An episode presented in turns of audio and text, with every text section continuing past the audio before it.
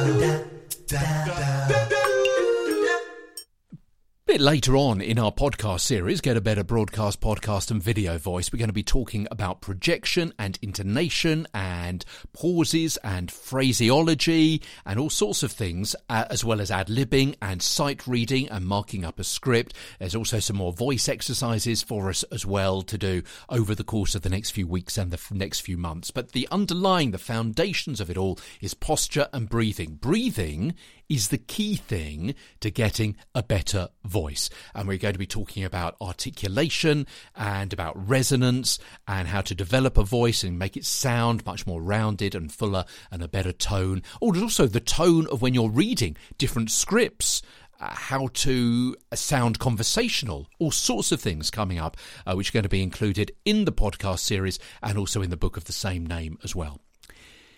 Some radio and TV stations have their presenters standing up for their show, and that's really great if the height of the control desk can be adjusted as well. But standing to talk and then having to bend and stretch and strain to operate faders and read from a low down screen hinders good voice production. We mentioned this about a week or so ago. I thought it was well worth mentioning again. Standing up means your body can have a full range of motion and that means you'll be better able to have a fuller range of emotion with your voice as well.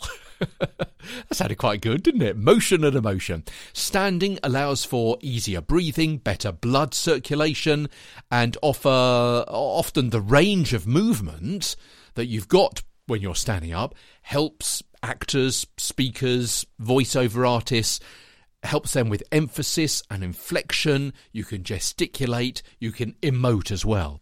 Better breathing leads to less tension and more confidence, which is often the boost you need to get through your on air miles. I'm Peter Stewart. More on posture tomorrow.